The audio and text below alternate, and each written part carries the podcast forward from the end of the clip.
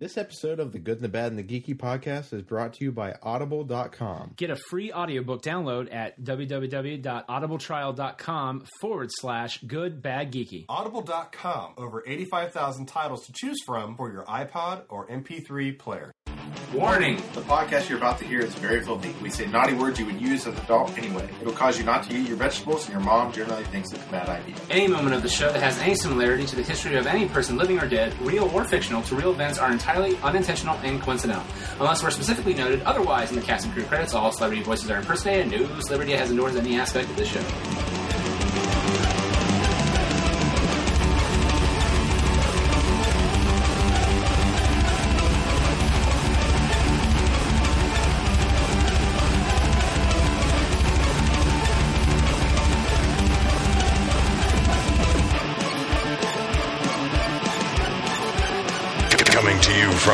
4K Studios in Columbus, Ohio.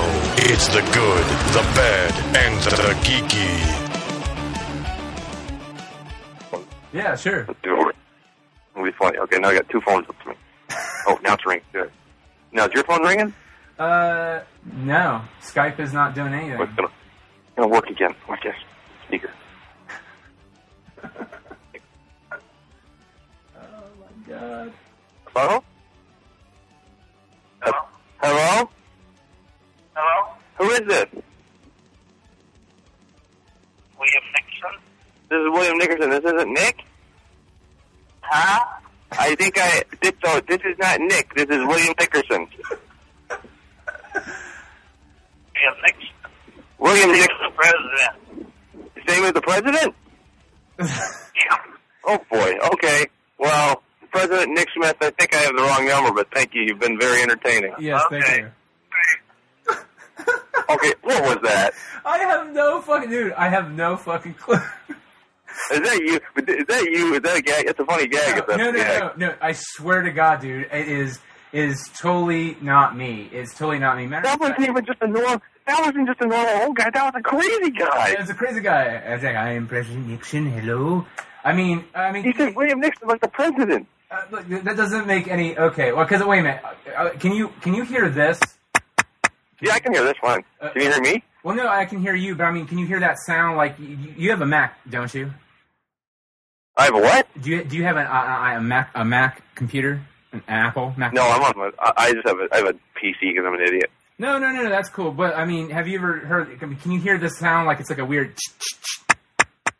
No, I can't hear anything. I'm I'm talking on my home phone right now. It sounds fine to me. Okay, well, no, no, no. It, your audio sounds great, but uh, I'm I, I hooked up my cell phone to to my board, and I was hoping that maybe some of it, besides the the the microphone, was feeding into the phone. That's why I was just checking. I mean, can you hear can you hear Oh, me better now, or can you hear me better now? I can hear you great right now. Fantastic. Okay. Okay. Cool. Well, man, I, I don't know what happened there. I'm really sorry about that. Uh, Don't be sorry. That's super funny. I love that. you know what? I will. You know what? Yeah, I'll take credit for that. It was my plan all along. No, it wasn't. But uh, that was a good prank. Oh, thanks. I, I worked really hard at that. Um, no. Uh, well, here's what we're going to do, man. Because uh, uh, you're a little bit more geeky than Bill is, so I figured we can actually talk geek shit for like a half hour. Yeah, we then- can talk about a lot. Yeah, you going? What are you going off of that Ninja Turtles? What what the fuck is? What are you talking about? Uh, well, uh, uh, well, uh, do you know who Eric Lawson is? He's the guy who runs Image Comics. Oh yeah, yeah, I know. him. Yeah. Yeah, he uh, he tweeted something that makes a little it made me feel a little bit better. But he just said, you know, look, uh, uh, the characters are every superhero has their origin tweaked a bit, and if unless they focus like ninety percent of it on the alien stuff, then sure, hate it. But if not, just don't worry about it. And I'm trying not to, but. But that was that to me is like my big thing growing up. Like that's what got me doing doing stuff I like to do. You know what I mean? So it was like my gateway drug into everything that I like to do Okay. now. So I mean, I still love Star Wars and stuff like that, and that did too. But like for me, I was really because that was when I grew up. So it's a little bit Oh more. Jesus Christ! You saying? Are you saying that Teenage Mutant Ninja Turtles is your Star Wars? Uh, I'm gonna have to call back President Nixon. I swear to. I- I wanna- well, you know what? what? Because I was I was recording that, so we could hear that. Uh, uh, do you mind if we keep keep that in the show? you should. That'd be super fun. All right. Well, you know what? We're already recording, so I'm just going to go with right now, which is, hey everyone, welcome out to the Good, the Bad, and Geeky episode 165. And uh, sorry we didn't get an introduction going on, until right now, but I'm Nick Nitro, and with me is the uh, co-creator of Cougar Town, and I'm I, I, I hope I don't fuck up your name, dude. It's Kevin Biegel. Biegel, you got it right. Okay. President Nixon slash Kevin Biegel. That's my name. and uh, we are, uh, for those listening on TalkSuperstation.com, thank you very much for everyone downloading it. We thank you as well. Uh, we're going to talk to Kevin a little bit about, obviously, as you can tell, some very cool geek shit. And then uh, we're going to uh, talk Cougar Town uh, for the second half of the show. But um, yeah, well, uh, you very kindly offered your, yourself to do the podcast a, a year or so ago, and, and I'm so thankful that you worked us in, man. I, I so am, am thankful for that because uh, I, I Was really it that long? Was it, Well, was it that long ago? A year ago? Holy well, shit! now technically, I, if I'm, I was trying to trick you a little bit because we were talking The Walking Dead. Uh, I butted in on your Yeah. conversation with Alan Sepinwall on Twitter, and that was in 2011, and now it's 2012. So it was last year. I Oh my god! And now, 2000, now, and now Walking Dead has finally totally embraced its comic book origins, where it's got Well, katana wielding, you know, zombie leading. Uh, yeah, but what- I can't pronounce the name, lady. Rashawn, Rashawn, Rashuni. So, hey, oh my god, look, it's a prison for two seconds, and if you haven't read the comic book, you're like, what? Right. Oh, I thought that was cool. I, I, I did too, but you were. Uh, did you like season two overall? Did you feel that the farm was? Do you still feel the farm was a little bit too slow, or, or No, here's the, I, I can't totally dive in on Walking Dead conversation because I got so busy with the show that I haven't. I've, I've watched it in fits and starts, and I really like it, but I haven't seen enough of it to to be like, oh no, there wasn't enough zombie action, or like, oh okay, it was okay at the end because the old guy was did like 80 headshots in a row. Like I don't, I wouldn't, I'm not the best source talk about it. Um, but I, I mean, it's a great, show. it's an awesome show. I just love, I love any show like that where they're willing to kill off characters. And I know people are complaining like, oh, well, they didn't even kill off main characters. But so what? They're still killing people. I mean, you know, it's called The Walking Dead. People are supposed to die. So exactly? I don't know. I I, I- really I, what I've seen, I've liked, and I can't wait to kind of just sit down with the DVD and or watch it, watch all of them that are saved on my on TiVo. Yeah, except for when it comes to Rick wearing his uh, his cop uniform.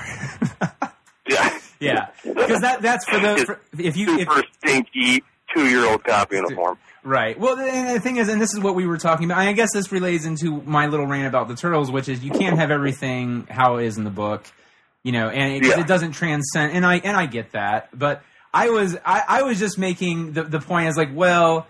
If you're, I mean, Kirkman maybe was just saying, well, he wore it a lot in the comic book, and he he didn't have any problems. Like, yes, but logistics start to kick in when you're shooting a real life, you know, fucking TV show, not Yeah, telling the artist to It's draw all- you on know, stage. it's also. I mean, you know the comic. The comic is.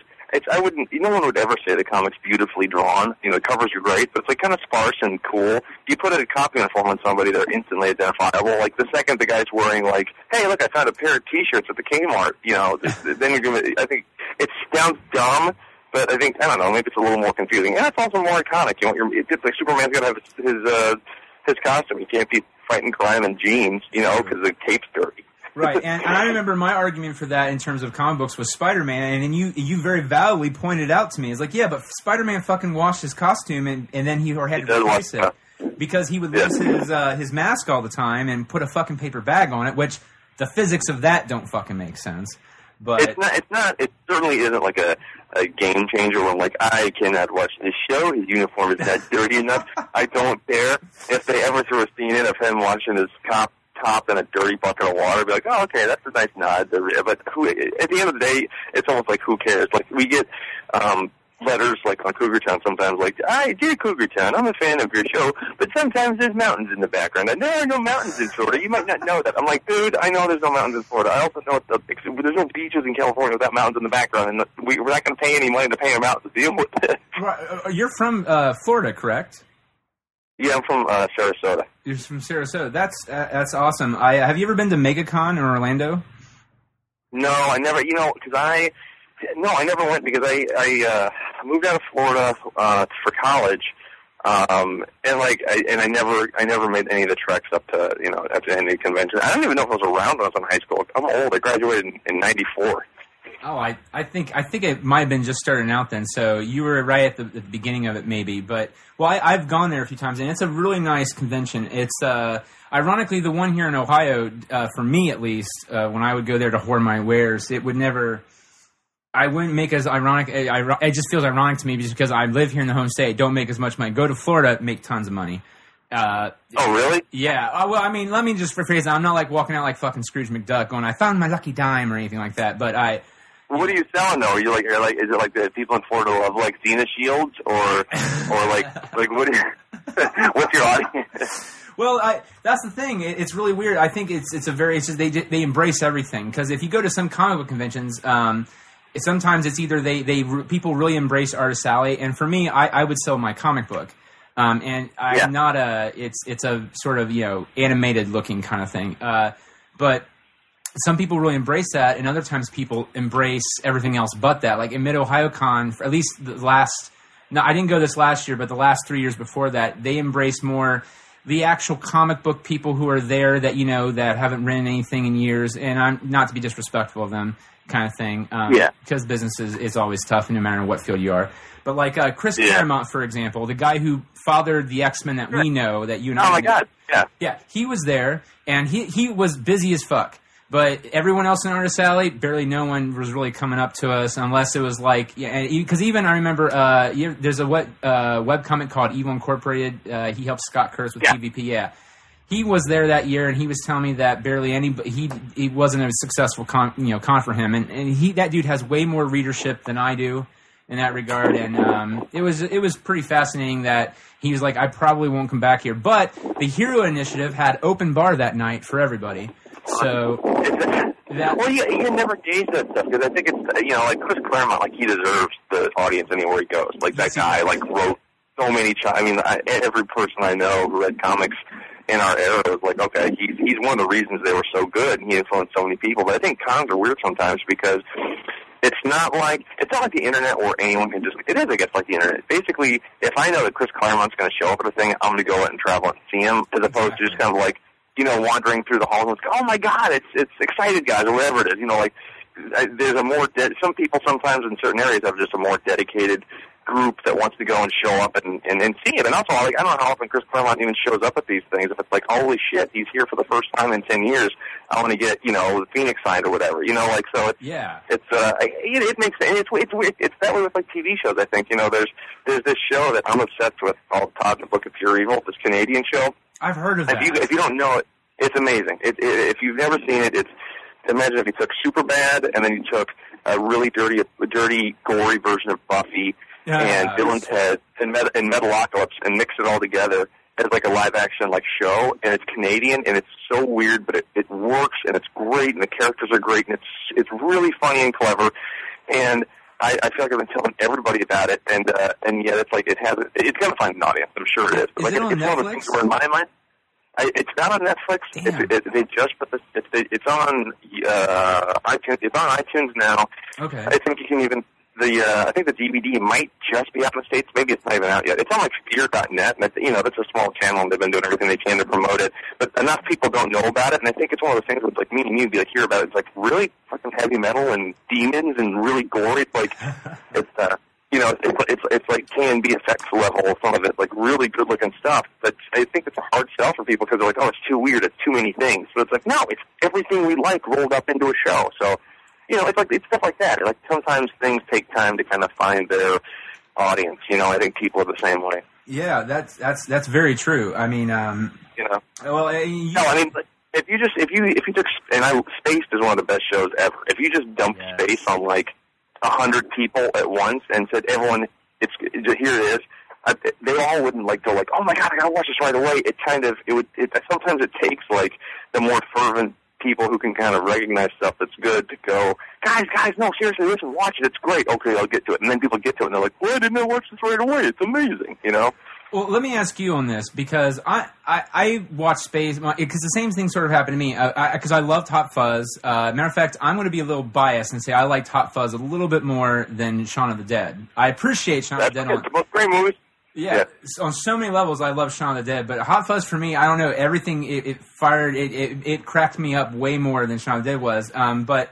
So I so that made me want to watch Spaced, and when I watched Spaced, though, I the first few episodes just wasn't they weren't really grabbing me, and it wasn't until the finger What? pistol Yeah. one, and then I Yeah. I fell in love with it, and I went back and rewatched it, and then I I don't know what it was, but my brain wasn't I was I knew they were jokes, but I wasn't getting it. It was so weird, and now I, it's one of my favorite shows. I have like both versions of the DVD release. I double dipped, sadly, but, Well, I but mean, good for them. pretty- Yeah, I mean, yeah, I mean, and that's all those guys are so freaking talented. It's disgusting. Like, the, the, but I think well, that show, like, you watch the first three episodes, you're like, okay, the show's pretty good, and then it's like, what's it's like the fourth episode? I think is the one with the uh, the ro- fighting robots, or is it the paintball one? I like, the one of them Yes. the paintball, and then that one happens. You're like, oh shit, this is what the show is going to be. And then you watch it, and then it just takes off like a rocket, and it's just so clever and so sharp. It's so funny, and the characters and the actors are so great. You then have that kind of affection for 'em that's been built up over two seasons. So then you can go back and watch the first three and go, okay, there's like all those little little sparks of what the show turns into are in those episodes. Hell, I mean, like the first episode, I think there's that great joke that's like the Hitchhiker's Guide to the Galaxy, like the, not the new new movie, the old '80s miniseries where it does the uh, it's like a rat spider Yes. thing. Like it, it's and I'm like that's an amazing joke, and like that's a joke that in England maybe it plays because like they saw that growing up. But I remember like no one here knows of the. uh or at least a a lot of my idiot friends don't know the, the BBC. Have you ever seen it? Have you ever seen the original? Like it's like a six-hour BBC Hitchhiker's Guide series. It's cheap I- as hell, but I, Yeah, I I I I got uh, uh, one episode into it, and then I, I put it down, and I feel so ashamed because everyone else who. I, I guess it's because I was introduced backwards into it. I, I saw the movie, new Yeah. movie, read the book, and then saw the old series, and and uh, I don't know. I, I, I feel pretty bad, but because my wife and friend said, "Dude, the original original, it's on Netflix, by the way, for those listening." Uh, Oh, is it really? Okay, Yes, I'd love it to is. See, I watched it when I was, I watched it like I'd go over to my friend Brian's house when we were in fourth grade after school, and we would watch like one episode and then play like a caller each day. And so I was like young enough to be like, wow, like I love that like era of like kind of British shows when it was all models and stuff. I mean, Red Dwarf was much later, but it still had that kind of like homemade quality, which is just Oh, it's like so great, and so charming, and literally foreign because like oh they talk with different accents. I just everything is you can see like dirty smudged paint fingerprints on everything. I love it. It's just it it feels more real and it's just it's charming, you know. yeah, But anyways, I, I love that. I love that. Like, like you know, you go back and you watch Spaced. Like, oh, they're doing those jokes right, right from the get go. They, they were on their way. You know, it just took them like three episodes to make it perfect. Yeah, uh, and I in yeah, I love Spaced, and uh, it's always pleasant too when you because I don't know it's really weird because sometimes uh, I I'm now I I started watching Doctor Who the new series of Doctor Who and I am Oh, yeah. and I am completely lost in it and I feel so ashamed that uh, there's a uh, internet meme called David Tennant is running places or David Tennant is in places he shouldn't be. And Yeah. uh, I got so into the Maymay for just one, I literally about one second, and just to mess around with my Photoshop skills, I put it into a Cougar Town picture. Uh, a very, uh, very ashamed to admit that to you, but but yeah, because David, well, because I love David Tennant was my favorite doctor of all the doctors, but uh, the girl who plays Daisy in Spaced shows up in a few episodes. In oh, does she really? Doctor Who. That's what I'm saying. You, you all these actors that you, you fell in love with, and, and, and like Simon Pegg shows up in the very first season with Chris Eccleston, uh, or the new seasons of Doctor Who. He shows up Oh, as wow. a baddie.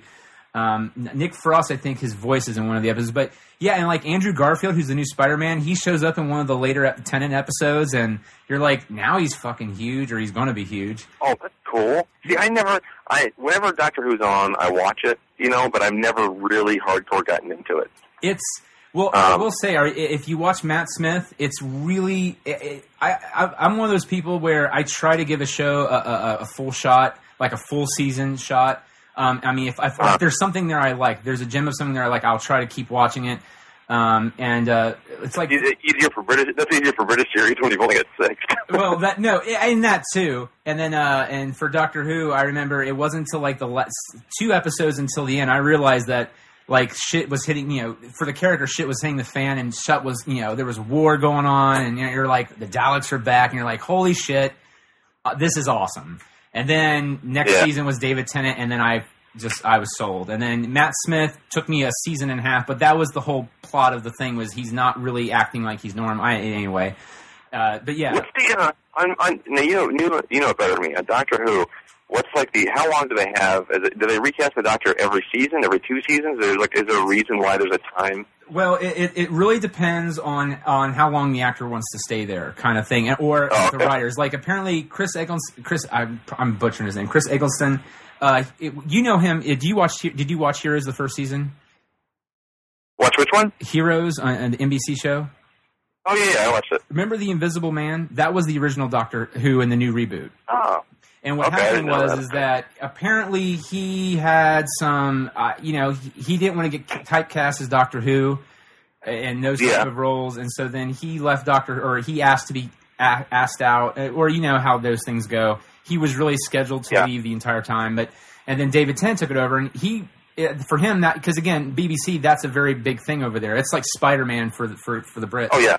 and uh, and so he loved it and he got it and then after i think the third year he's like i sort of want to leave is that okay and he's like well that's good because i'm the guy who's running the show is like i'm going to pass it off to steven moffat who did uh, coupling and now writes sherlock which is fantastic but, Brit. That's probably one of my favorite new shows I've seen in the past couple of years. Oh that thing is God. unbelievable. yeah and they take and they take all the classic stories and they just give it a new modern twist and it's so wonderfully crafted but but so It's it, so great. The, the writing's so great, and the actors are so great. I mean, yeah, I, I was I was blown away. That first that first episode is one of the best pilots I've ever seen. Like uh, for anything. I mean, Lost comedies. I mean, it's Yes. unbelievable how good that thing is.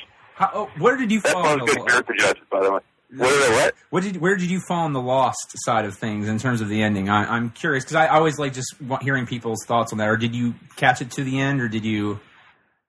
I'm one of those like it's it, it's really hard for me to dislike if I'm invested in a series for a long time. Like they, in my opinion, they really have to drop the ball for me to to go. Oh, that was terrible. I don't like it. Like I know people bagged on Battlestar's ending. I'm like, it's fine. You know, of course it's a little goofy and.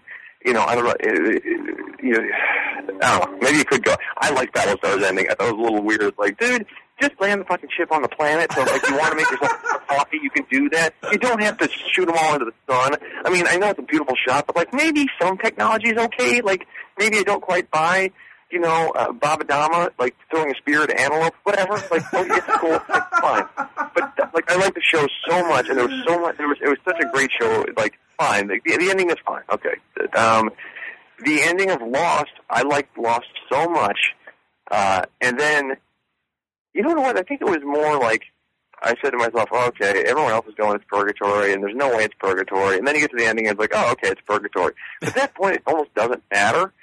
I care about the characters, and I care about what happens to them. It sounds dumb, but you just want people to be happy. So I kind of almost didn't give a shit about. All right, so the island is like the source of life, and there's a wheel. Like that all, all the kind of the, the technical side of it kind of melted away for me, and I was just happy that it was a kind of a nice stirring resolution with characters like that that they kind of had some finality to it and that if you watched as one piece okay it starts with with him on the beach and ends with him on the beach and the dog there i i bought into it. Now is it, would i say it's the greatest ending of all time? No but for that show it it worked for me and emotionally i was i was satisfied. Like the the nerdy part of me that was like well wait a second what's the tunnel of light? Wait a second what was the lighthouse that peering into people's houses and what's with the fucking stones and stuff? I that stuff maybe it's almost good that it was kind of it's that whole jj abrams nebulous weird thing where now it just will be getting many conversations with my friends arguing nerdy stuff you know? So i don't know i, I liked it and i liked it. Look the, that show was so good for so long that uh, I, I certainly don't think the ending was like a train wreck of epic proportions like some people write it out to be. I think what some people maybe wanted from that show was something they were never going to get was get they were going to get like literally a piece of paper that says here's what every single thing means.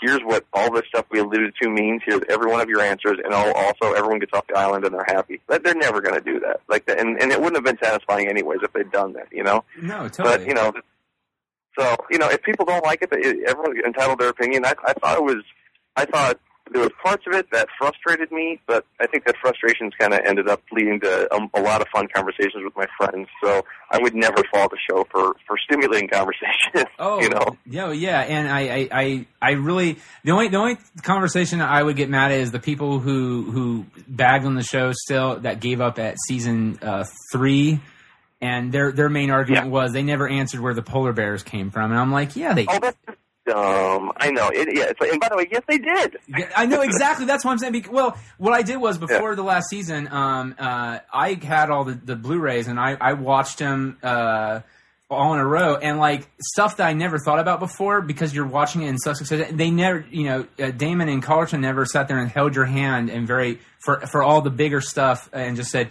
"Here's what this is." Like, uh, why was uh, Sawyer and Kate working? In that field or in that weird desert thing in the middle of the jungle, that was the uh, the landing strip the plane landed on in season six, or to get out. Yeah. But the Oh thing- yeah, that's right. Right, and the thing is, they don't tell you that directly. You have to. it's just like, holy shit, that that totes makes sense now. But and same thing with the polar Yeah. bear cages. They it's like these are the polar bear cages. Oh, Dharma had polar bears there, and then people just they don't they just get mad. They don't someone say, oh, Dharma kept polar bears here. That's where the polar Yeah. bear. They, and I don't know that that pisses me. off. It's like Andrew. This is gonna make me. Sad. No, sorry, go ahead. No, go ahead. No, you go ahead. You go ahead. Oh, I was going to say Andrew Stanton uh, gave a talk at TED where he said uh, the audience loves it when you put two plus two together, um, but sometimes though the audience just they're so dumb they just well sometimes they're so dumb I just think they get frustrated and they don't want to or they don't like math I guess would be the I yeah. don't know Well, I think it's, it's, it's I think he's right because well, first off, there it's in a movie it's easier because you're it's a, it's two and a half hours versus what I mean six seasons, seven seasons of a show. We're talking about a hundred hours of material if you include online stuff. That's a lot of stuff to wade through, and that that's not in usually in one sit down setting. That's over the course of a couple of years. But I think it's like J.J. Abrams, right? And and I know Carlton and and um, Damn. Damon, those, that was their show after like the first year, but I think they're kind of of the same, uh, cut from the same cloth as far as like storytelling. Look, I mean, I've seen the TED, yeah, the TED talks with JJ. He basically lays out the way he tells stories, the whole mystery box thing, and I think it's Yes. kind of genius. You don't give, you don't give everyone the answers. The more, the more fun stuff is what is possibilities of what could, what could possibly be in there, what could possibly be the answer. And the smart thing about that is, as long as you emotionally pay off the characters and say, okay, uh, Jack and Kate love each other, don't love each other. We're going to resolve those feelings. The kind of mechanics around them, you put big, you leave the, you keep. It's okay to keep asking questions.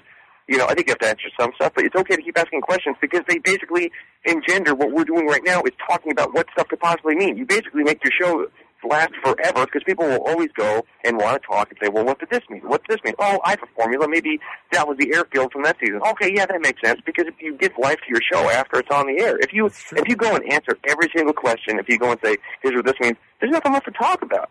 But if you kind of like to leave these big mysteries out there, and sometimes I'll say it, sometimes they didn't do it great. Like I liked Alias a lot, the whole Rambaldi thing, and I think that was him like figuring out his footing yeah at the end of the day, it's like this is dumb. Like you, put, they put too much weight on that, and that's why I think in Lost, Lost totally became about the character stuff, and I bet you the, uh, you know, all the machinations of the island kind of almost became a burden at a certain point. But I don't know. I think they're super. That's a super smart way to, to tell stories. I think as long as you pay attention to the fact you have to tell a coherent story, it's okay to keep asking questions because it begets conversation, and that's just fun.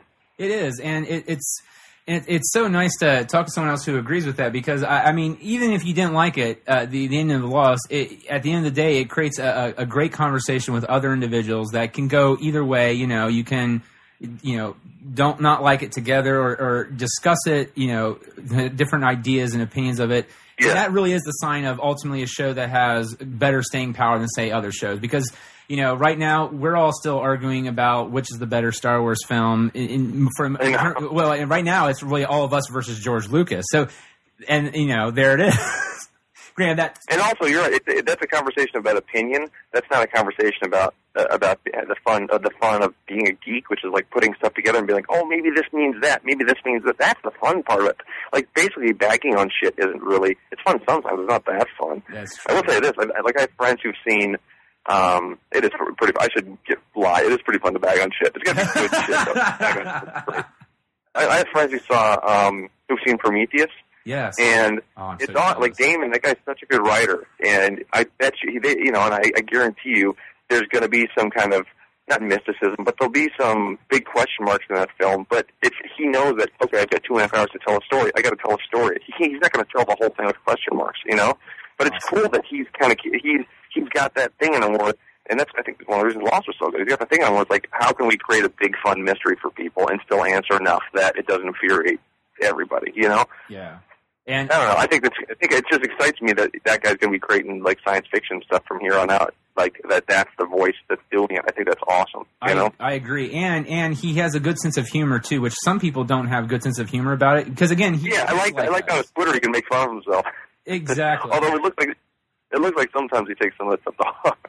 well, but yeah, but because- well, here's the thing. He, he, you know, you guys are all, you know, you guys. Uh, sometimes, well, now the internet makes it a little bit more available to you. So, but sometimes you don't get to interact with it, and now you do. And so there's, Yeah. there's with the good, there's also the bad. Um, and I'm not That's saying that be true. irony for the show title, but no, sincerely, it, yeah, it's. No, but you're right. That's got to be hard when you got a bunch of hundred boneheads on Twitter saying the ending of your show sucked. It's like, wow, the thing I dedicated five years, six years of my life to that I worked my ass off on, you hated because I didn't do what you wanted me to do. You know? Special, yeah. Well, No. there was that whole thing with George. Uh, was it George R. R. Martin, the guy who created Game of Thrones? He he like he Yeah. fucking lambasted the guy, and, and and you know, and from that respect, you know, he he publicly says like, I am a huge fan. I I I love his work. Matter of fact, I, I'm a giant fan, and so it. It's and you could tell it sort of stung a little bit more than just a normal fan. Yeah, I saw that. yeah, so Yeah. y- yeah, you feel bad, and for anyone in that situation, vice versa or not, it's just very frustrating. I mean, you guys, we should. Yeah, I'm sorry. Go ahead. no, I was gonna say, you guys get you guys don't get too much problem with that one Cougar Town or anything, do you? With Boneheads coming Not up, really. You know, we, I've been I, I've been super lucky that I mean, when it first came out, you know, it was a totally different show, and the, it was just a pilot. Like I have a hard time watching the pilot. A lot of the pilot. I think there's good, a lot of good stuff in it, but I also think that there's stuff that's like, oh god, I can't believe we did that. And it, the name still makes me like cringe. Um, you know, but but like you know, you'd read reviews like this is terrible, blah blah blah, It- and there's a lot of good ones too. But the fan, there was never that big of a fan thing of like this is fucking stupid, we hate this, you know. Or I, I guess that's not fan, that's just like a Twitter verse or, or comment verse or whatever. Uh, the only time we've ever gotten grief, I think, is when you know when we've tried stuff with the characters, and and but usually the, I gotta say, usually the the fans are pretty on board. I haven't the tide hasn't exactly turned as far as anyone saying this sucks, we don't like this, don't do this. Like we haven't gotten any like you know Travis and Laurie, don't do it, or Andy and Ellie, you have to divorce them. You know what? You know, like that doesn't happen. You know, don't let Grayson and Jules get married. People seem to like to dig it. So no, I, you know, I think I've been super super lucky. I, I I'm with you on that. I, I I've loved everything you guys done with the show. Um, and uh, I even had uh, well, uh, one one of the things I I mean I'm not going to be dishonest. Uh, the the first season I I. I kept watching on because a I really liked Bobby, uh, Brian Van Holt, and I, I like Christa Miller, Yeah. their characters. I, I really liked them. And then, yeah, of course, around episode seven or so, the show started changing a bit, and then finally became what we what I love about the show now. And uh, and uh, especially season two, the Laurie character was one character for whatever reason. I don't. know. It's not Busy's fault. I don't. I don't know what it was. Something about the character just didn't write well for me. And then there was a little bit of that there for a bit in like two episodes ago, and then and then the last two episodes, especially the thing with Travis doing that for her up, it br- it was cracking me up, and, and it was made me feel just oh, you know, uh, there's my man I card. I, think- I don't fucking care, but yeah, I, I, mean, I think Busy Busy knocks out of the park all the time. I think the the side of her that's nice to see is whenever, yeah, you're right. When I mean, whenever to a degree, like whenever we have her with with Travis, you see a side of her you never really see with anybody else. You know, it's like she's goofy. She's kind of there's kind of a mother thing going on with with Jules, but with every other character on the show, she's just got like an adult friend, and she's got free reign to be goofy. But with Travis, you know, there's an attraction there, and there's an idea that maybe it's something that she wants, but she shouldn't go for. It, it just it brings the humanity out of her, a little, of her a little bit, and we've kind of indulged in that in a, few more episodes this year than we have in the past. And we will, you know, as the season goes on, there's there's some more of that. We just want to be careful we didn't hit it too hard though, because you know you're trying to think of these things over the course of like you know, a season, right? This season we had Sure. 15 episodes at, at the end of the day, and there was so much conversation in the writers' room of like, well, if we do like three we- wedding episodes in a row, it's just going to seem like wedding, wedding, wedding, and it's just who gives it f, you know? And and if we do a Travis Laurie story, uh, you know, two episodes in a row, then it's just going to seem like we're leaning on it. And if if last week, you know, like this one that was just on, if if this one ends with him looking at her saying, "I'd do this for you because that's how much I care about you," it's going to be real hard to do another story next week where it's like, well, maybe they're flirting a little bit. It's like, well, you know, the next story these two are going to have to do should probably address because we like the idea that the characters grow each week. You know, some shows exactly. characters kind of the same every week. Like our show, we try to make them grow a little bit. Well, if Travis and Laurie are kind of having this moment where he's doing this embarrassing thing for her, maybe the next week there should, and the next time we do a story with those two, there should be some kind of comment on like, wow, you know, things are a little different now, or I feel more serious, or you know, we do flirt a lot of times. Is this ever going to end up in any, you know, anything? Or if she has a boyfriend, how does Travis feel about that? But you don't want to do that right away because then it's like, well, there's seven characters on the show, and now this has turned into the Travis Laurie show. You know, and you can't, you can't really Exactly. do that because you got to let everybody shine. It's a, it's a big juggling act, you know. Yeah, and you guys do a, a quite quite a good job at that, um, especially with bringing on uh, Sarah back into the show, which has been uh, which has been great too. Um, and I Yeah, Sarah's awesome. She's, and that, by the way, that was like we were trying to figure out who to cast, and and right away Bill was like, "Oh, it's this is Sarah." And I was, and I, my worry was that I was like, I thought maybe she was too young, you know, because in my head, I, she, her and my and this isn't saying Sarah looks older because she doesn't. She looks amazing. She's my age, but I worked with Sarah when I wrote on Scrubs, and that was like you know four years ago or something. And I'm like, in my head, that's what she was, you know, and and and she was a young, pretty doctor. And now, now it's not like I'm just saying she's old. Now she's an old hag. No, but like seeing her next to Brian, like, oh, okay, they look the same. Because Brian, because Brian looks like he's like late thirties. Sarah looks like she's she's my age, like mid thirties. So I was like, oh, okay, they match up. But she was she was great, and she totally fit into you know the whole the world like right away. Yeah, well, I I, I showed um I, I showed my mom and dad uh, that episode when they they try to get them together, and uh, my dad. Uh, my mom doesn't like anything new these days, and so sadly that was a, a up, that was an uphill battle. I knew it right as I was showing it to her. She liked, she didn't get the Tom Cruise joke until I, I pointed it out to her, and we watched the YouTube clip. And she's like, "Oh my god, that is actually funny." I'm like, "Jesus Christ, yes, Tom Cruise runs funny."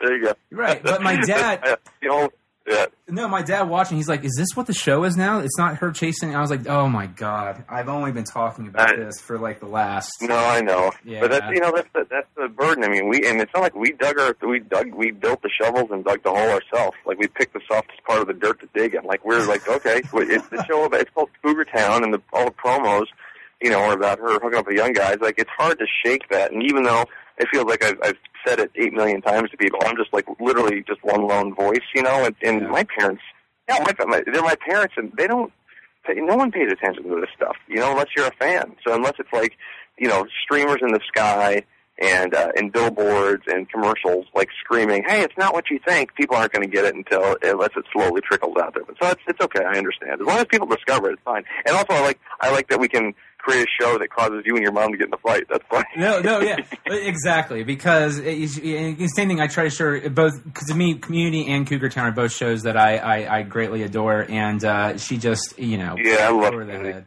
Now, my dad though, he kept saying he would just. Well, my dad loves barbershop, and so that was his big in point for Scrubs, and he would watch that with me. You did what? My dad loves barbershop, uh, quart- uh, acapella, Oh, okay. four four person harmony, and uh, so he Oh, loved okay. Ted's band, and uh. And that that and so and by the way, you did a fantastic job with because I know you wrote that episode. Uh, uh, so, is it Oh, something you, something big or no big moon? Oh, shit, my brain's dying on me. Was that the name of it? I think the name of it's uh, a one story town. One yeah. Story Town. That it, which it, that's where Ted's uh, group shows up, the Worthless Peons, and and it's. But my dad absolutely adored that episode, and he loved all the jokes. And 'cause- but Oh, he kept great. running, turning to me. He's like, "Is this what the show is?" And I was like, "Yes, man." And then he's like, "When's it on?" Tuesdays at eight thirty after Last Man Standing on ABC.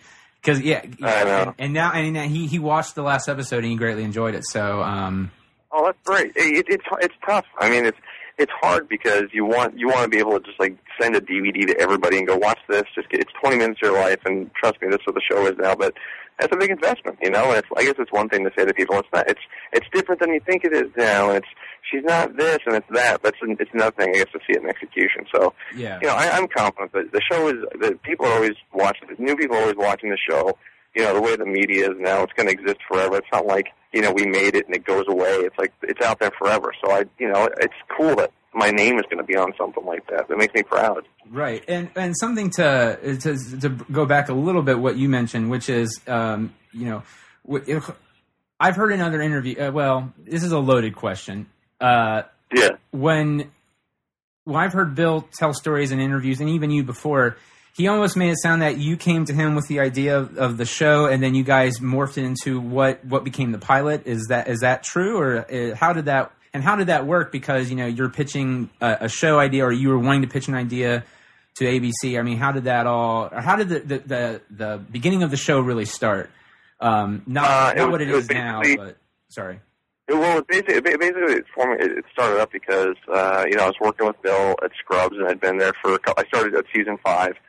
Um, it was like season eight, and he, uh, I think Courteney had a deal over at ABC to do a show, and um, and Bill had a deal over there to do one. So you know they were like, well, these two people should work together. So basically, you know, there was Courteney and Bill, and maybe, I can't remember if the Courteney thing was first or afterwards, but basically it's Courteney and Bill, you know, okay, we can do a show. Um, at the same time, or before that, this is a confusing story, there was always this room gag we had of like, hey, if you call the show Cougar Town, you know, you could sell it right away because it's such a cheesy title and idea that, Gotcha. you know, these these stupid networks would go and buy it, you know, oh God, she, she's a cougar. It's a whole town full of women, you know, and then, you know, we, we the, all the interstitials are like cougar claws pulling the screen apart, like, rock, you know, you know, that's the transition.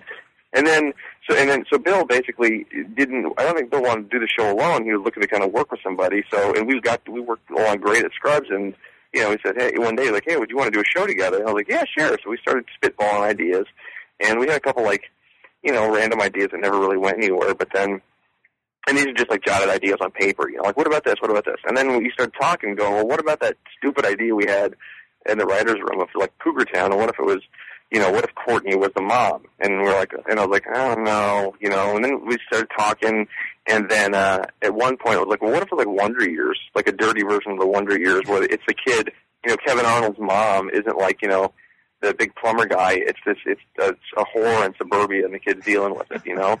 Which is a, which is a funny idea, but if you're if you're writing a show for like a star, you know, it's got to be her show, you know, and it should be because Courteney's funny. So we kind of like shifted it, but we like the idea of the mom and the son, and it kind of just went from there. And we and we kind of figured out who the characters might be, and you know how if well okay, so if she's living with her son and she's if it's she's going to be cougar, you know, she's probably divorced. Okay, well, what's the dad like? And then we said, you know, we said we very quickly figured out.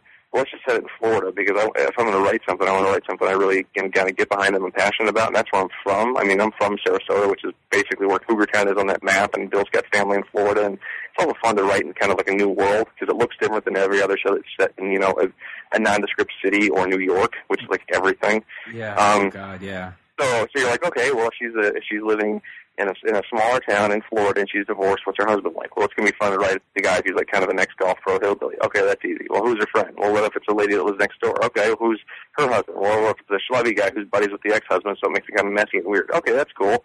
Who who else works for? All right, well, she owns a real estate company Right because there was a bunch of gags about her. Remember this gag in the pilot with her like movie picture, whatever? Like who would work for her? Okay, what if it's a funny younger girl? And then you know, and so basically like the show kind of like evolved from there, and we went into ABC and like you know we sit down in front of the me and Bill sit down in front of the, the president of the network at the time and a, a bunch of executives, and we go, okay, you know, here's the show. It's about Courteney Cox, blah blah blah. And the name of the show is, and we say the name of the show is Cougar Town, and the president of the network goes, oh, I can sell that, and like I felt part of my soul die a little bit, like oh boy, here we go. Well, But then that's you know, and business wise, you guys, I, mean, from a business standpoint, you guys did sort of prove the point, which is that it sells the show. But have, well, that's the thing is that I mean, I make the joke that my soul died, but it didn't. I mean, Well, you no, have there are. Pilots are so insane, and in pilot season for any place is so crazy where they're literally buying almost a hundred scripts to then make maybe ten to fifteen to then actually put on the air maybe two. You know, you have to do anything you can to kind of gain a little notoriety and prominence, and if that means you got to have a big goofy dumb title that they can promote with a star, then you do it. I mean, because otherwise it's like what you're you're an insane person. I mean, you have to you gotta you gotta give them every opportunity to want to say yes. You know, it doesn't, and and also it doesn't. You know, what's what's a what do we name the show? Like people? What's fucking No. boring. You No, know, no, You need- you need a exactly. poppy name that people are going to remember. So yes, that poppy name kind of bit us on the butt a little bit, but I don't know. I feel like every time I bitch about the title, all I see is people on Twitter saying, "Stop complaining about the title. It's old." I'm like, all right, you're right. I'll stop complaining Well, about it. you know, from a when you guys were thinking about changing it, you know, you were asking for suggestions and everything. Like, uh, well, I mean, I offered even my own two cents, but at the same time, uh, I was like, well, because Disney is a, is a big corporation. At the same time, I was like, marketing wise, they might. It's they've already marketed the show as you know the title wise as Cougar Town. They they're trying to sell it as something else, or well, what little ads there Yeah. are trying to sell it as something else. But but yeah, so I'm just saying like You know I, what's weird? Like they would have. They, I think they would have gone for the title change if the two things that made it not happen. Three things actually. One, the show actually does really well overseas, so it's already known over there as Cougar Town. So maybe over there, say you say you keep the same title overseas. Okay, that's so you get rid of that problem. But still, that's a bit of a problem.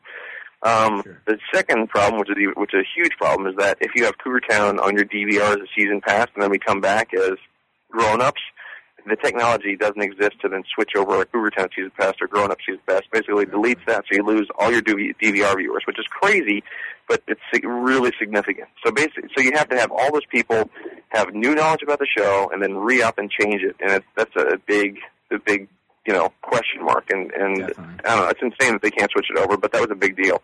The third honest thing is we never came up with a, uh, the best title. I mean, my favorite one, the two my two favorite ones, we couldn't use basically because uh, I love. I think Grown Ups would have been perfect because it's nice and simple and kind of ironic, you know. But the Yeah. stupid Adam Sandler movie had just come out, so we can't do that. And then Sunshine State, which is good and kind of like her point of view, and like it's, it says Florida in the South. We couldn't do that because the Matthew Perry show had just been on the air called Mr. Sunshine. So Oh, yeah. you know, and then the the other suggestions were like wine time, you know, and it's like, oh, I can name a show wine time, you know. Although someone said someone said cul-de-sac a while ago, and at first I was like, eh, I was like, and then I'm like, okay, cul-de-sac's not that bad. Right. Well, I I was one of the people I because I know a bunch of people I think suggested, but I was one of the people that said Sunshine State was a because it's about state of mind, blah blah blah. Yeah. So, but no, I mean either way though, I I'm just glad, very much glad the show's still on the air and still and and Yeah, by the too. way, your Wednesday I bet Wednesday morning I bet was fa- you were feeling pretty good because there was a bump in the ratings. Um, Yeah, it went up, which is, which is great. You know, I mean, I'm really happy, and it's it's tough because you know I talked about this with my family the other night. They're asking like, why are the ratings so stinky? Because the ratings aren't great right now. You know, they should be a lot better. I, I would hope they'd be a lot better. I can't say they should. Nothing should be, but Right.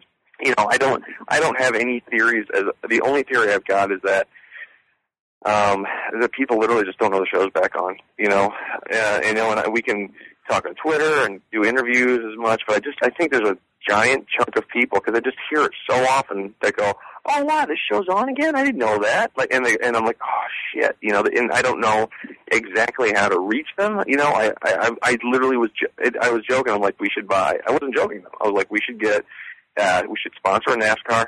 We should fly banners over beaches. We should do anything we can to let people know because I don't. I'm not sure that just putting uh, stuff out on a Twitter feed and social media is going to let everyone, all of these people who used to watch the show, know it's back on. So, Yeah. you know, or you know, I mean, the other, you know, and the other cold truth that could go is like, well, maybe people just don't like the show as much anymore, which could be possible. But if that's the case, I can't control any of this, and none of it matters because I think the show's way better than it's ever been right now. So, you know, there you go. I, I I agree with you, man. I think the show is is pretty fantastic, and uh, I, I absolutely Thank it cracks me up, man. It cracks me the f up, and in your episode especially. I mean, literally, it was like every because the joke. I usually you guys have a very good joke, like, but it was like community level of like thirty jokes in like almost every little sentence kind of thing. Like if you you know if you if you're geeky, sort of, you get them right. It was one of those kind of things. Like even for but in your episode, eh, I'm not even saying it was a very geeky episode, but like you had a fucking wire reference in there that was like, I know. I'm happy people got that. I like that was one of the things where I was like, you know, because like that script was my baby, and more than any other, any other, because like TV writing is different for half an hour, an hour. If you're writing for an hour show, most of the time, you know, what you see on the screen is kind of exactly what the writer went off and wrote. That's not always true, but it's a, it's a large chunk of it is. You know, in in comedy writing, half hour writing, most of the time you go out and you write a script and then you just basically tear the whole thing down and, and rewrite a bunch of it in the writer's room because it's all like let's get more jokes in, let's make it tighter and stuff. It's just a different process. And this one, this one I've been wanting to do for a couple of years now because I mean I love Gambit. I mean you've seen, you've seen original Gambit, right? uh, oh, I'm so. Oh, so- I Dick, know- have you never seen Gambit? I it's on Netflix. It's watch. It, it's amazing. Tell all, all your listeners should watch Gambit. It's incredible. I think the I know the Coens just remade it. Uh, they didn't direct it, but they they wrote it. Um, but it's an amazing movie. But I've been wanting to do this structural thing for three years and never quite. I sort of had an idea of how to do it, and then it was a third season. And it's like you know what? If I'm going to do it, I got to do it this year. So I mean, that one is that's my baby. Like that, I busted my balls on that thing. When most every bit of what you see up there is you know, is, is kind of is kind of me. Although I shouldn't be a douche and take credit for everything because there's a ton of stuff that's from Bill because he directed it, and ton of stuff from the staff. But that's the one. I guess a better way to say it is uh, that's the one that's closest to my heart. That like I really feel like, oh, okay, here's what the show, here's what the show could do. You know, like let me show you what the show can do, and we did that. I was so proud. I was just really proud of it. Now I just feel like I sound like a dick taking trying to take credit for the whole thing. But I mean, I, I was the force behind it, so I can I'll say that. Maybe Yeah. that's that sounds dicky enough, but whatever. Oh man, I, I I think you should take credit for it. Don't feel don't feel ashamed in that because I mean, No, but here's the thing though. It's the, these shows are hundreds of people working their ball, their balls off, and and the writing staff and Bill too. But uh, you know, everyone works really hard on every one of these episodes. That one was just really near and dear to my heart. I'm happy it turned out so well. So many people liked it, and that people got all the the nerdy little references. And I mean, there's the there's a wire joke. There's like an alien joke in it. I mean, there's Yeah. there's a lot more too before we started editing it. Oh my god! And uh, the and I love the fact that you guys have because I thought it was like a throwaway gag, but you guys keep bringing up, which is Jules does not fucking know movies because we all know one person. I love that. Yeah, I love that you like that. That because that I like that everyone always writes characters that can make any pop culture joke. I like the opposite of that. Like the best version of that right now is like Abed because he's he's like all he talks in Oh is pop God. culture things, and he, he again it's like that's like a brilliant idea. I like trying to do the opposite of that though, where she doesn't know anything. She's like my mom. She doesn't get any reference. She doesn't know, you know, who's in what. Everything's dated. I think that's funny. And, and no, it really is because well, because then does your mom ever do this too, where like you try to make a funny like pop culture joke, and your dad will probably get it, or your your brother, sister, or friend, or whatever, but. Your mom will look at you and she takes it as sass or something because she doesn't get the reference at all, or, or you Yeah. know. Oh, yeah, you God, got you have to be so very careful. You do. It's were like playing, a uh, fucking minefield. What was the one the other day? We were playing. Oh, it was the other day. The, my, the funny one for my mom was we were playing. Uh, what is it? Where it's like the word game where you hit the buzzer and just names come up. You try to guess the name.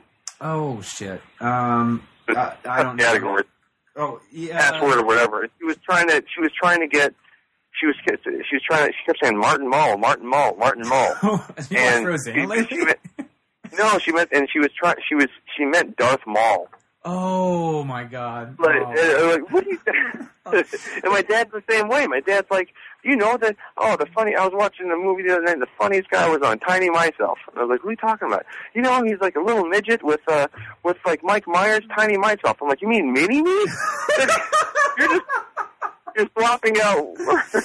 Oh my god. Oh well, my dad does this thing where he can't uh, he can't remember the actor's name or he gets the actors mixed up. And it's not even like a good actor to get mixed up. Like for me, I, I have dyslexia, so it's, uh, either Bill Paul, Bill Paxton and Bill Pullman. Their names already Oh, create confusing. confusion for me. Yeah. But and sometimes though, if you think about it, both of them, they're both well. I think both of them are decent actors if they're given the right material. And uh, but both of them uh, have sort of not they they they still do a lot of indie films or TV products, but they have, they haven't done like a big blockbuster film like they used to in the '90s. So it's No, wait, yeah. no. Go ahead. I'm sorry. No, no, I'm trying to think. Wait, now I'm confused. Bill, who's the one that directed the really good movie about the guy who I thought he was trying to kill devils, and at the end of it, there really were devils with his kids in the magic pipe? Was it Bill Pullman? Bill Paxton. That was Bill Paxton. Oh, I met him once. He was a nice dude.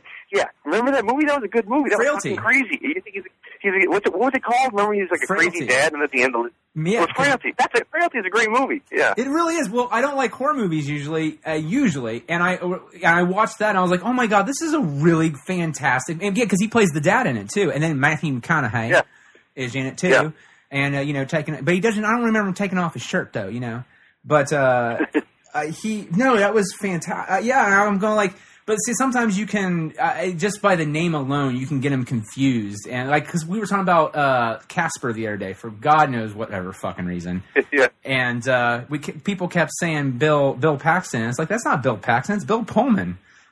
But No, it, it, it, that's dad, that's a dad thing though. My dad was just here. And he's so funny.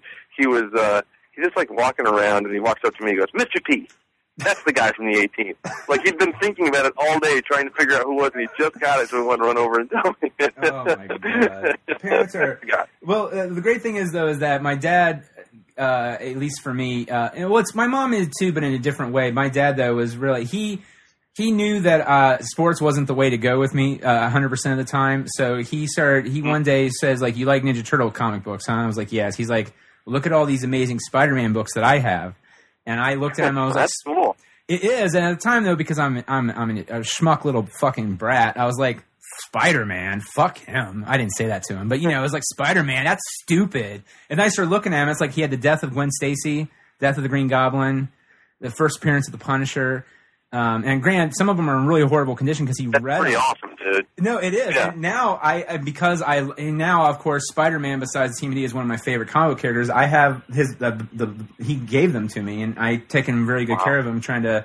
But that's what I'm saying. So I get some of that geekiness with him. So we saw John Carter in IMAX, the Avengers trailer. I saw it online. You know, you probably saw it too. The new one where it ends with Iron Man Yeah. flying in there. And I was trying to tell Dad that you know I you can never really get the coolness of it properly displayed. But my dad was just like, "This movie is going to be sweet," and I was like, "Damn." That's right. all. Well, you know what? I mean, seriously, you, this, you probably had the same reaction I did because I've loved all the Avengers trailers because I'm like, that's I'm right there. Like everyone was complaining about the first one, like it looks too small. I'm like, guys, it's a 30 second spot. that second trailer where Hulk catches Iron Man, that Yes. like that four seconds, that's all I need to see because I'm like, okay, if they got that right, that speaks of the entire movie. That's what the, that, it's a team movie. That's a team. That's a superhero team thing I've never seen before. That's so fucking cool. He caught him. That's awesome. I mean, and then the Japanese trailer just came out with the helicarriers in. I'm oh like, Oh my okay, I'm, I'm yeah. so Oh yeah, awesome. shield cool. helica. Yeah, I love it. I absolutely. You know, and because uh, part of me was a little sad because, like, when I was growing up, even reading some of the older '70s books, Dum Dum Dugan was like the number one face of Shield when it, Nick Fury wasn't around. And uh, for, Oh. for those who who don't know what I'm talking about, uh, in Captain America, he's the the the guy in the, in the past who has the bowler hat and the weird like handlebar mustaches. Uh, mustaches, like he has plural. It's one. Um, damn it. Uh, Neal McDonough. Neal McDonough played him in the new in the last uh, in the in the uh, Captain America movie.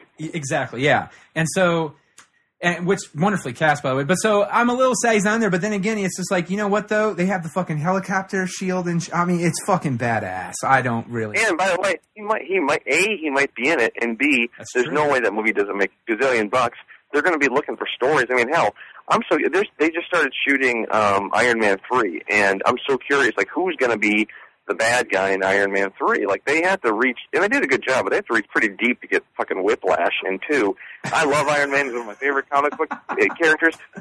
Like, who's the bad guy in Iron Man going to be? MODOK? Is there going to be like, is it going to be uh, Eric the Midget in like a floating chair? Like, who's going to be the who's the bad guy in Iron Man three? You know, and it, it's not going to be Stane. Stane's dead. Um, I don't know. It's just so I'm saying they're going to be digging into the the character vault to kind of fill out these movies. I think a little bit, and uh, you never know. You might see you know Dugan in there, Dum Dum Dugan in, there That's- as part of Shield. You know, and they have and the uh, well uh, uh, for for these geeks especially with television joss whedon is the man behind the the well supposedly the new script of the avengers and he directed it so you know that yeah. story is going to be a main concern with the avengers and that's that's also very nice too um, I heard the script is great. I mean, it just, the, this the dialogue and stuff from the trailers has been so good, and I heard the script is really, really good too. I love Joss Whedon, man. I'm, I'm psyched that he's the one that got to do it. That's awesome, and that the fact that he wrote it and directed it, I think that's just for something so big like that. Like, it's good to have the guy, the same guy that wrote it, directing it, because it's kind of you do, you know, it's a huge. Look, they're spending hundreds of million dollars on it. It's not purely one man's vision, but you've got a guy at the helm who is kind of inherently connected to the material because he wrote a shit ton of it, you know. So I think that's really, I think that's great. I think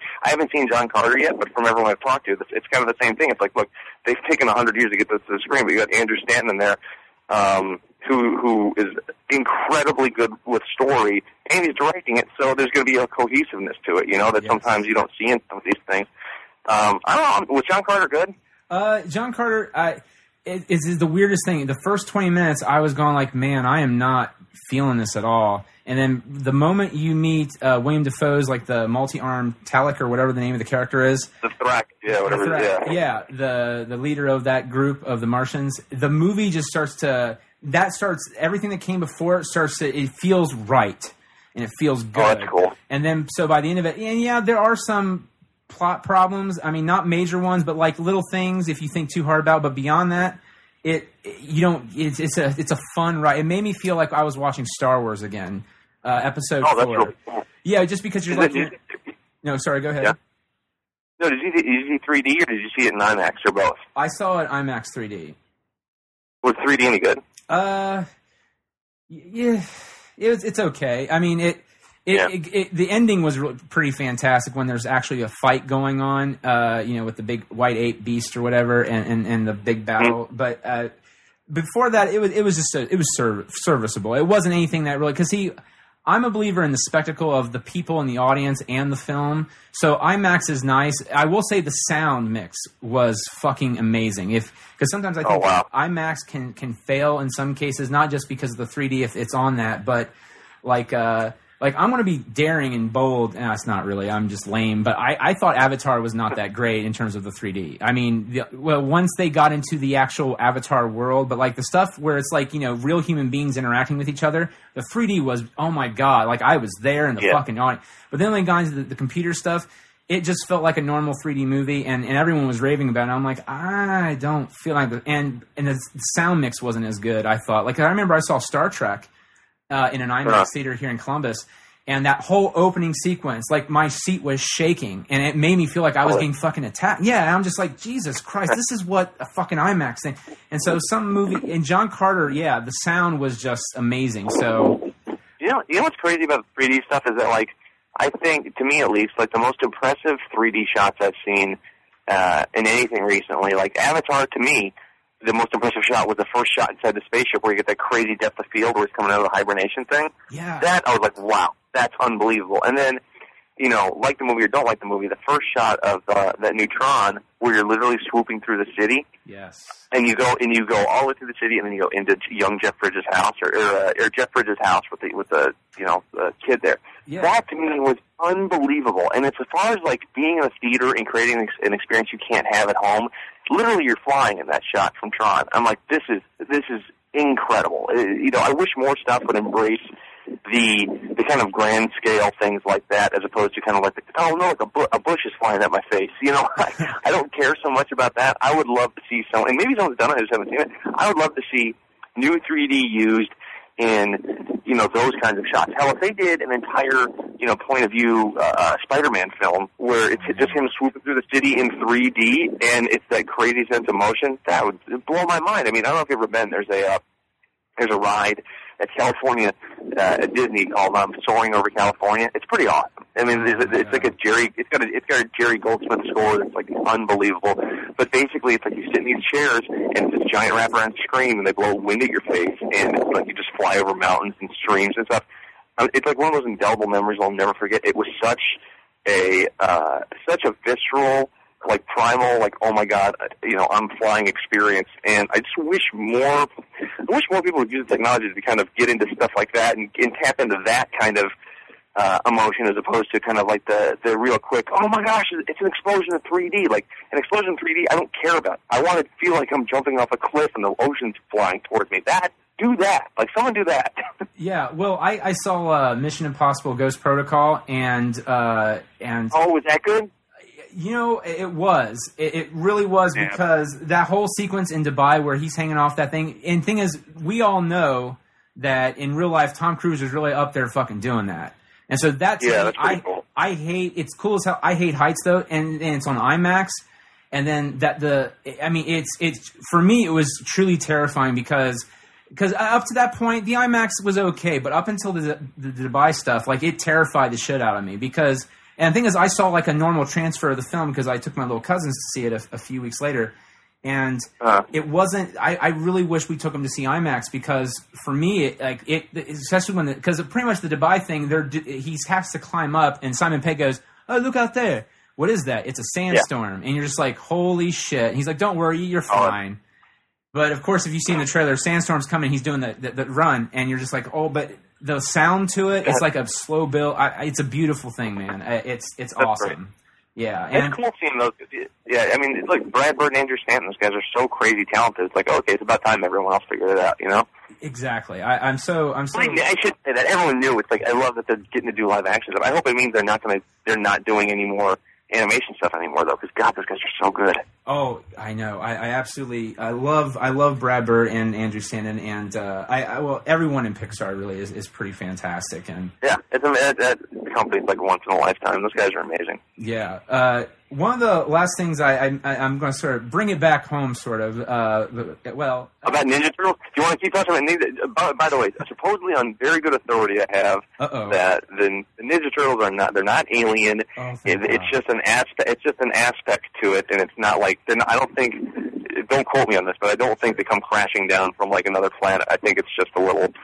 There's some. It's a, it's Whatever. I, I I heard from because I I heard from a friend of a friend of a friend. I don't know if BS or not, but he was like, "No, I don't think they're alien. It's just a little part of the story." So there you go. Well, no, thank. Well, because okay, I'm a, I, I, I, yeah. The original comic book. Um, did you ever read the original book by Eastman and Laird?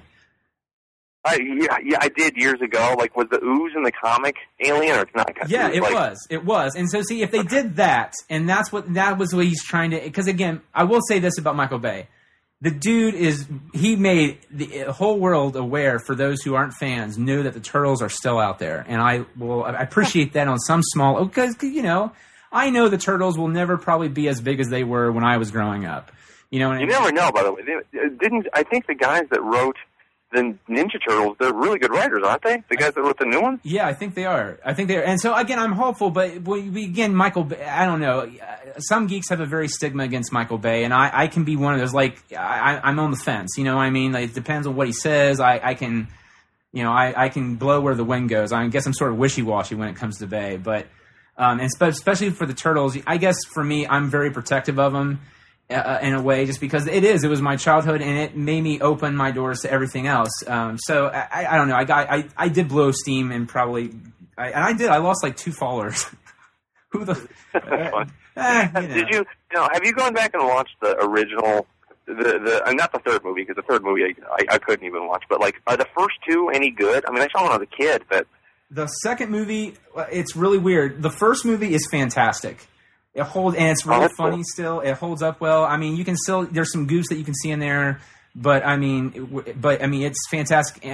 Because that's the weird thing. Jim Henson, that was like his last sort of pet project he worked on before he passed away. That he was really involved on, and one of the, his big oh, things. you were, I didn't know he worked on the, the Turtles were Henson characters. I didn't know that. the first two movies, the Turtles are Henson creations. Yeah, and Did not know that. That's awesome. Yeah, if you ever rewatch the, the, the first two movies, the first movie, um, especially, he was really obsessed with making because he he didn't. I don't know if he loved the turtles or not, but he wanted to make them so lifelike um, and so real, even though they were men in suit. That the eyes to him were the gateway to the soul, and that's a very true statement Huh. for CGI people try to, to get. But he wanted to make the eyes lifelike. You know how human eyes they look they look dry, but they also look sort of moist in a weird way. It's very weird Yeah. thing he created a system so the eyes look like that. And uh, I remember it's in one of these Jim Henson coffee books I remember reading.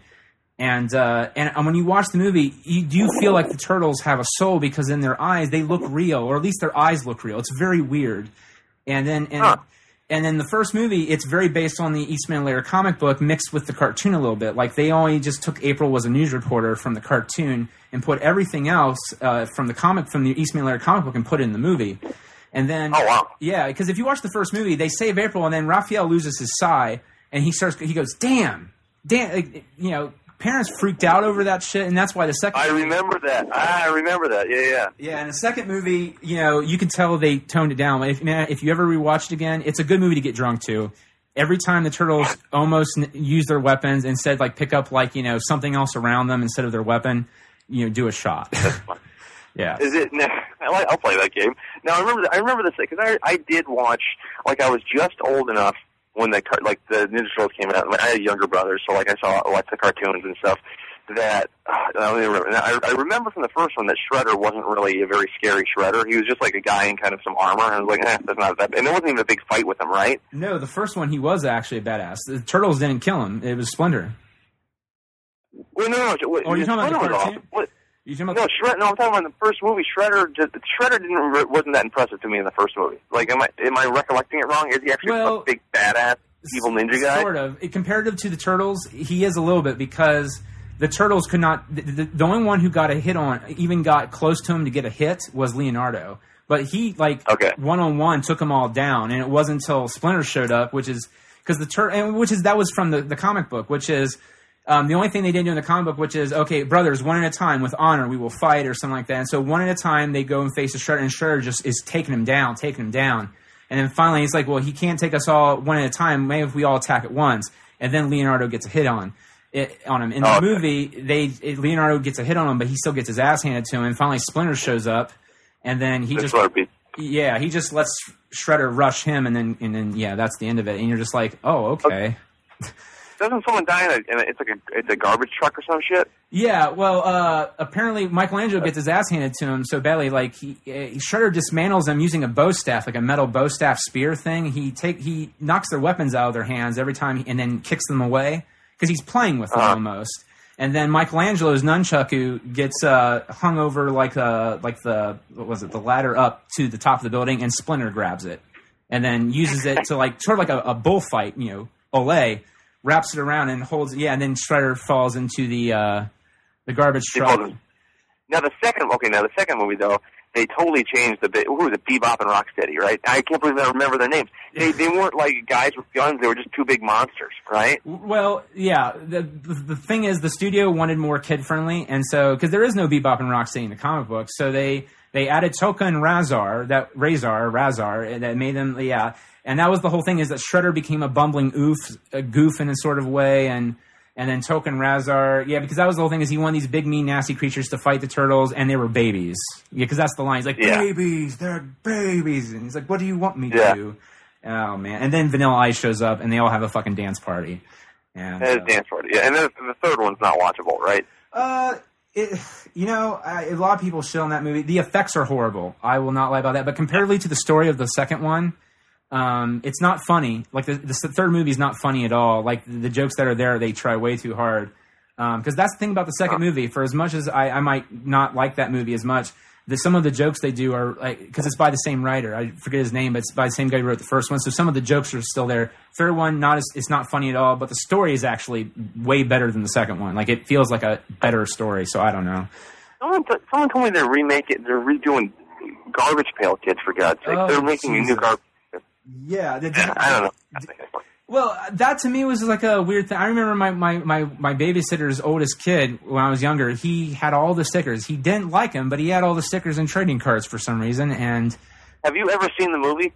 uh, I, I watched it when I was a. It was one of those things I saw when I was a kid, and I remember liking the movie for. But I don't know if I'd like it. No, now. it is. It's- No, it is a it is a drug-induced nightmare. It, you can't forget it. You can't unsee it. It's the worst thing you've ever seen. It, it shouldn't even exist. Like every print of that film should be burned because it's like it's eye poison. It's horrible. Wow! Wow! Okay. Yeah. It's horrible, and it's not even, it's like it's just ugly. That's the thing is, it's not even like so bad you can kind of watch it and laugh at it. At least me, it's it's it's gross looking, and like not even just like the gross, like oh the Trail kids are gross. It's just the film is like oily, and the and the puppets are just heinous and weird, and it's not even like Uncanny Valley. It's just like a, a valley filled with shit. It's horrible, really bad. Oh my god! Well, uh, what was there's a, a movie that uh, that I now see I like it, but at least around here people are just like, what? Ah, that's not. A, uh, you ever seen Monster Squad? I love Monster Squad. Yeah, I do Shane Black. too. It's Yeah, that movie's Yeah. fantastic, man. And I around Yeah, oh, that's, come on, that's I love that. That's a that's a I, I, I used when I first started. uh I'm like you know I'm a big old nerd, and I used to write for um Ain't It Cool, and that's No like one of the guys there. That Quint, that, yeah, years ago I wrote for Ain't It Cool a lot. I was John Roby, and I was a Gear even before that. And Quint, I think Quint's favorite movie is Monster Squad. It's a great. I love it. It's so much fun. Yeah, Wolfman's Got Nards. I know that movie. Yeah. Oh my god, no, I did not. Okay, I feel like such a dick that I didn't know that you worked for Ain't It Fucking Cool News, man. That's, That's so. how I started. Yeah. Oh my god, that's in college, so awesome. I was a writer. In, I was in college. I was a writer for Ain't Cool, and I wrote a review for something about Mary before it came out. And the guys that made that, the Farrelly Brothers, read it and liked it, and then they crazily hired me out of college to work for them based on one stupid review. And then I started working for them, and and, and you know did little stuff and little stuff, and kind of worked my way up. Yeah, it's, it is nuts. It's, it's a very weird way to get into the industry. where, where did you And I feel to- like a douchebag calling it the industry. No, no, no. Well, I mean, but it sort of it is now part of the industry. What, did you did you go to college in Austin? And were you near like Harry and the gang there? You know the uh, the uh, was No, I, I went. I went to college. I went to college in Boston, and I wrote for Ain't It Cool for like my uh, sophomore, uh, freshman, sophomore, junior, senior year, and then I got you know I got the call from Pete. Um, the end of my senior year, I was going to go to New York, and then he's like, "Hey, I like your review. Want to come work for us?" Oh, okay, this is weird. And then driving cross country from uh, Florida to California, I stopped in Austin to meet Harry face to face. Like I went to go to, on a whim. I went to the Alamo Drafthouse, and they were showing Planet of the Apes. I'm like, maybe Harry will be here because I heard he hangs out here, and he was there. And then I was like, "Hey, Harry, it's me." And he's like, "Who are you?" And I was like, "I'm uh, Gary from the site." He's like, "Holy shit, come on to my house!" And then Harry and I just become like He's one of my best friends. I've, I've known him for like 14, 15 years now. It's crazy. That is so awesome. Here, Harry, Harry and his wife are the one that showed me um, Todd and the Book of Pure Evil. They're the ones that are like, you gotta watch the show. And we sat in his house and watched like watched for eight hours. Yeah, That's Three- I love those guys. All those guys. I mean, Moriarty, Drew, Drew McWeeny, he's one of my best friends. They're all, you know, and, and like Devin over at, at Chud and Jeremy, who's Mr. Beaks at um at uh, at Ain't They're all they're all great guys. Like they're all my good friends. Yeah, that's awesome because I, I, I, I, still read their reviews all the time. I absolutely I absolutely love those, and especially what Drew's doing Yeah. with uh, Film Nerd 2.0. You know, Oh, I love that stuff. I, I, isn't that great showing his kids stuff? It, and his kids are so funny. It's yeah, he's they're, and the thing those guys, those guys are. It's like five of the best writers I know for, for in anything. I mean, it's so funny. They wipe the floor with so many uh, writers out here. It's ridiculous. and and yeah, because uh, well, because at least for me, you know, I I. I'm to the point now where I'm starting to date and uh, heavily date, you know, possibly get serious with someone, and, and there's that conversation that where you, kids start, at least for me, because I, I, I'm not like a, a, a total chode when it comes to like, I don't want family or anything like that. But I start thinking about, but then again, you know, I grew up sort of the outcast geek kind of guy, so I don't want to be that parent though that sits there and goes, "Well, I don't like sports, so I can't." You know what I mean? It's it's going to be different when you Yeah. actually have the kid, but that's a fear of mine. I don't want to do that, and and of course, you know, he's very honest on the thing. He's like, "Well, listen, I don't really care about that. I, I show him what I like, and if he likes it, great." And I just uh, the, the, it just connected to me on, on just a very different level. And I don't even have a kid yet, kind of thing. So It, you know, I mean, I, we, I, I have a, a kid who's going to be two this year, a little girl, and you know, you can't show her everything. Like, you know, I just want to, I want to sit her down and be like, "We're going to watch Mad Max tonight," you know. But I can't do that because she's a girl, she's two. right, you know, but it, it you, you find your way over time, and it's like you know, if, if you show the kid, it's like showing your friend something. It's like, hey, this is good, you know. At least a little kid, if they don't immediately respond to it,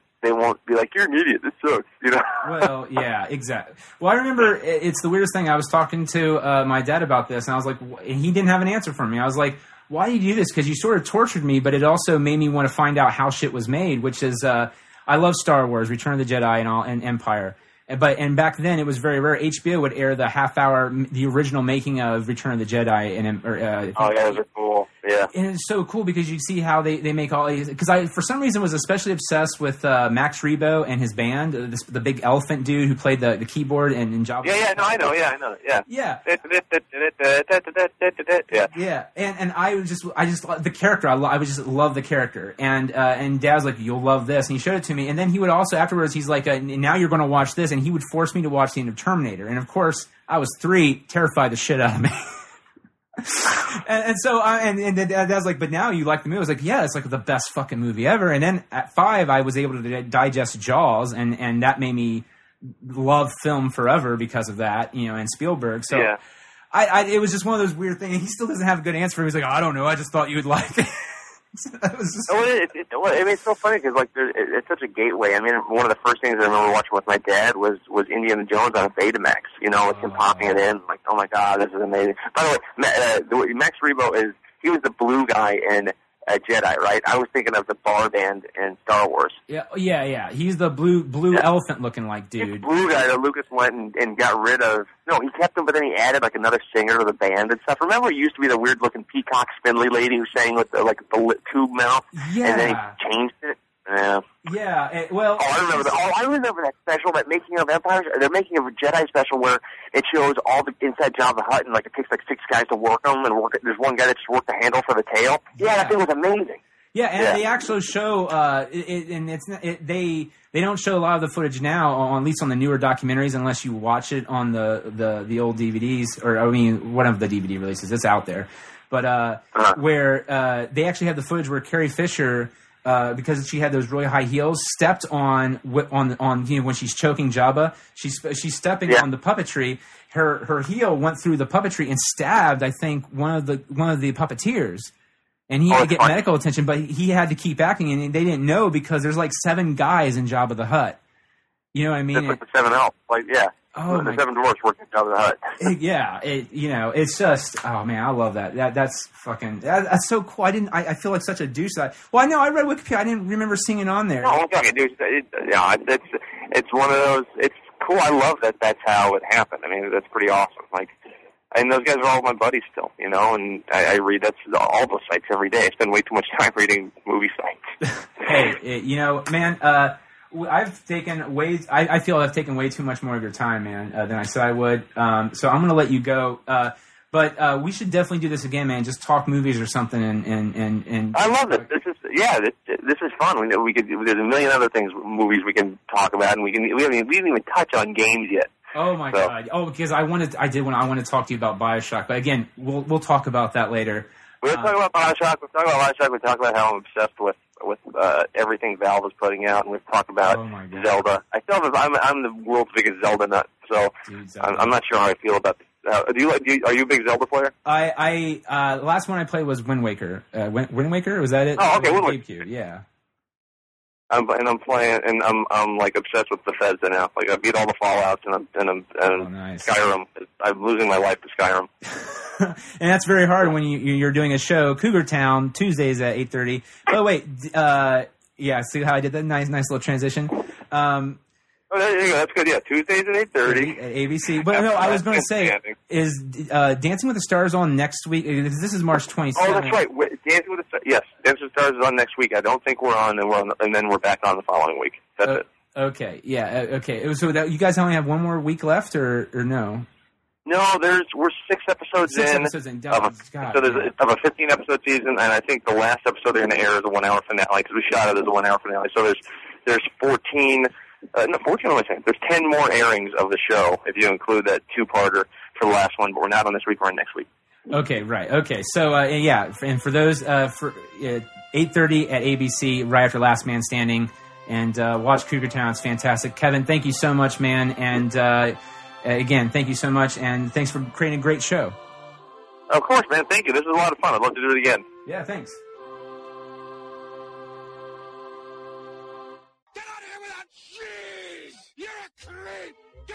Go away! We're having a good time until you start up, cheapers! Ugh. go have some coffee with cream or something! Because I'll tell you something! This is a happy place! What the fuck am I supposed to say? what song is that?